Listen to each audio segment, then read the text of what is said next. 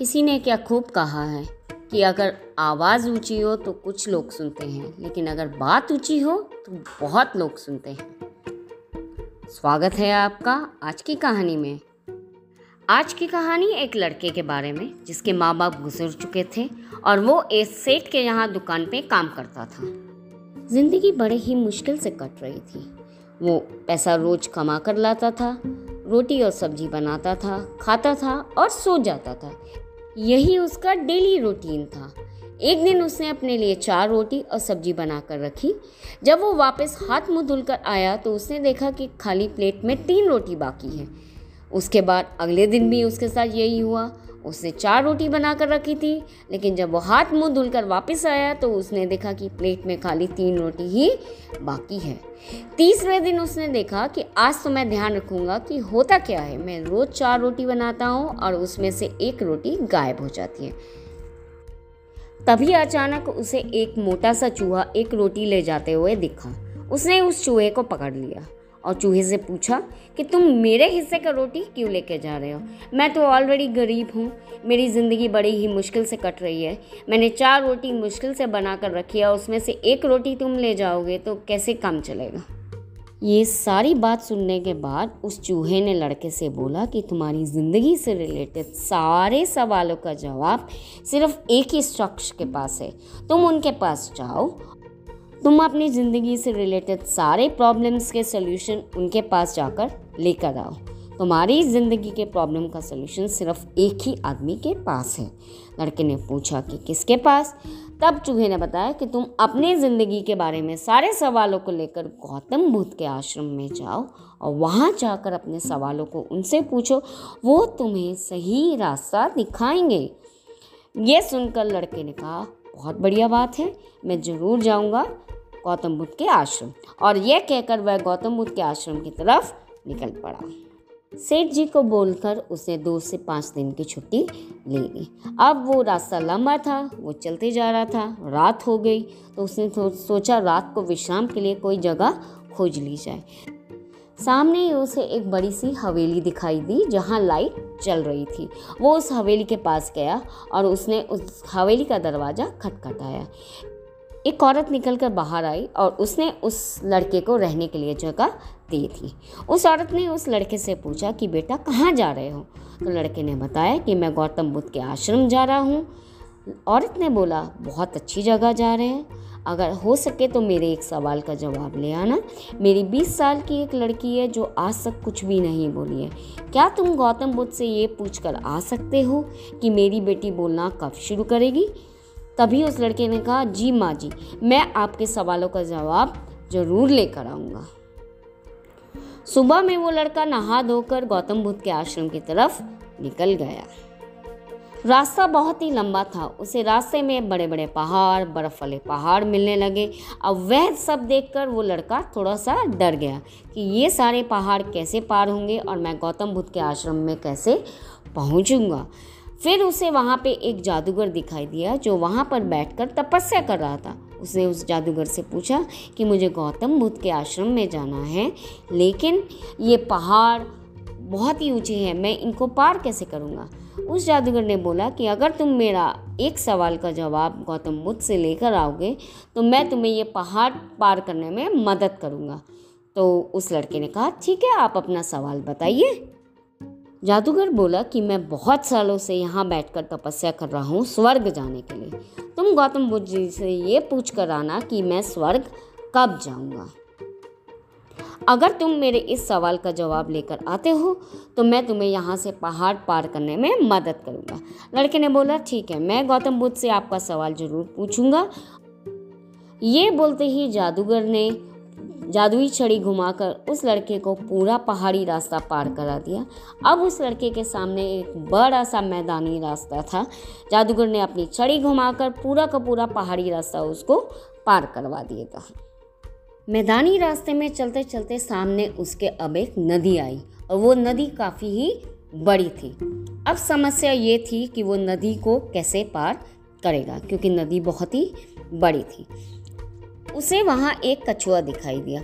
उसने उस कछुए से रिक्वेस्ट किया कि आप प्लीज़ मुझे अपनी पीठ पर बिठाकर ये नदी पार करवा दीजिए। कछुआ मान गया। बात चलते चलते कछुए ने पूछा कि बेटा कहाँ जा रहे हो? तो उस लड़के ने बताया कि मैं गौतम बुद्ध जी के आश्रम जा रहा हूँ। कछुए ने बोला, अरे वाह, बहुत ही अच्छी जगह जा रहे हो। क्या तुम मेरे एक सवाल का जवाब लेते हुए आओगे? लड़के ने बोला, बताइए, क्या सवाल है? लड़के ने बोला कि, मैं बहुत साल से यहाँ वेट कर रहा हूँ कि मैं ड्रैगन कब बनूँगा। तो तुम गौतम बुद्ध जी से ये पूछ कर आना कि, मैं ड्रैगन कब बनूँगा और मैं तुम्हें पूरा रास्ता पार करवा दूँगा। लड़का मान गया और शीघ्र ही वो रास्ता पार कर गौतम बुद्ध जी के आश्रम पहुँच गया वहाँ उसने बैठकर गौतम बुद्ध जी का प्रवचन सुना, उनसे कहानियाँ सुनी और फाइनली आया क्वेश्चन आंसर्स का टाइम प्रश्नों के जवाब देने का टाइम तब गौतम बुद्ध जी ने कहा कि मैं सबके सवालों का जवाब दूँगा, लेकिन सबके तीन सवालों का ही जवाब दूँगा। अब लड़का तो दुविधा में आ गया। लड़का बहुत ही बड़ी समस्या में था। वह सोच में पड़ गया कि मैं किसका सवाल ड्रॉप करूँ और किसका पूछूँ। सबसे पहले उसे ख्याल आया वो बुढ़ी अम्मा का। उनका सवाल पूछना ज़रूरी था क्योंकि उनके पास वो गूँगी लड़की थी और वो उस चीज़ को लेकर बहुत ही परेशान थी। फिर उसे ख्याल आया जादूगर का, जो बहुत सालों से वहाँ बर्फ़ के पहाड़ों पर बैठ के तपस्या कर रहा था स्वर्ग जाने के लिए। उसका सवाल पूछना भी ज़रूरी था। तीसरा सवाल उसको दिमाग में आया कछुए का, क्योंकि कछुए का सवाल पूछना भी ज़रूरी था, क्योंकि वो सालों से पानी में रहकर वेट कर रहा था कि वो ड्रैगन कब बनेगा। फिर उसे अपना ध्यान आया कि मैं अपना सवाल कैसे पूछूँ। फिर उसे लगा कि मैं तो सेठ जी के यहाँ नौकरी कर ही रहा हूँ, खाने लायक कमा ही रहा हूँ। मैं ज़िंदगी में आगे चलकर कुछ ना कुछ बड़ा तो कर ही लूँगा। मैं अपना सवाल नहीं पूछकर इन तीनों के सवालों का जवाब पूछ लेता हूँ। और उसने गौतम बुद्ध जी को अपने तीनों सवाल एक एक कर कर बताए। अब गौतम बुद्ध जी ने उसके तीनों सवालों का उत्तर दिया। उन्होंने पहले प्रश्न के उत्तर के तौर पे कहा कि जिस दिन उस अम्मा की लड़की की शादी हो जाएगी, वो लड़की बोलना शुरू कर देगी। रही वो जादूगर की बात। अगर वो जादूगर अपनी जादुई छड़ी त्याग दे तो वो स्वर्ग चला जाएगा। अपने तीनों सवालों के जवाब मिलने के बाद वह लड़का गौतम बुद्ध जी से आज्ञा लेकर उन्हें प्रणाम कर कर अपने घर की तरफ़ वापस निकल गया। वापस जाते समय उस लड़के को फिर से कछुआ मिला। उस लड़के ने कछुए से कहा कि अगर तुम अपना कवच त्याग दोगे, अपना कवच उतार दोगे तो गौतम बुद्ध जी ने कहा है कि तुम ड्रैगन बन जाओगे। कछुए ने बोला, ठीक है, जैसे ही कछुए ने अपना कवच उतारा कवच में से मोती ही मोती निकल कर आ गए। कछुए ने बोला, मैं इन मोतियों को क्या करूँगा? तुम ये मोती ले लो। लड़के ने बोला, ठीक है। और उसने वो मोती ले लिए। और कछुआ अचानक से ड्रैगन बन गया। वह लड़का रास्ते में आगे बढ़ते रहा और उसे आगे चलकर वो जादूगर मिला।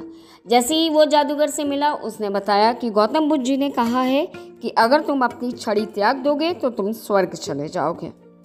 जादूगर ने बोला, ठीक है, मैं इस छड़ी का क्या करूँगा? तुम ये छड़ी ले लो और मैं स्वर्ग चले जाऊँगा।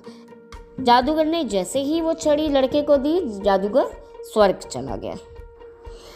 रास्ता पार करते करते धीरे धीरे वो उस अम्मा की हवेली के पास पहुँच गया। मैं अम्मा जी से मिला और उसने बताया कि अम्मा जी, गौतम बुद्ध जी ने कहा है कि जिस दिन आप अपनी बेटे की शादी करा देंगे, उस दिन वो बोल पड़ेगी। तो अम्मा ने कहा, इससे बेहतर लड़का कहाँ मिल सकता है? लड़का तो मेरे सामने ही है। लड़की को बुलाया गया लड़का लड़की ने एक दूसरे को देखा और उन दोनों की शादी करवा दी गई। शादी होते ही उस लड़की ने बोला कि, अरे, आप तो वही हैं जो उस रात हमारे घर आकर रुके थे। लड़के की शादी हो गई, उसे ढेर सारे मोती मिल गए, उसे जादुई छड़ी मिल गई, उस लड़की की लाइफ सेटल हो गई।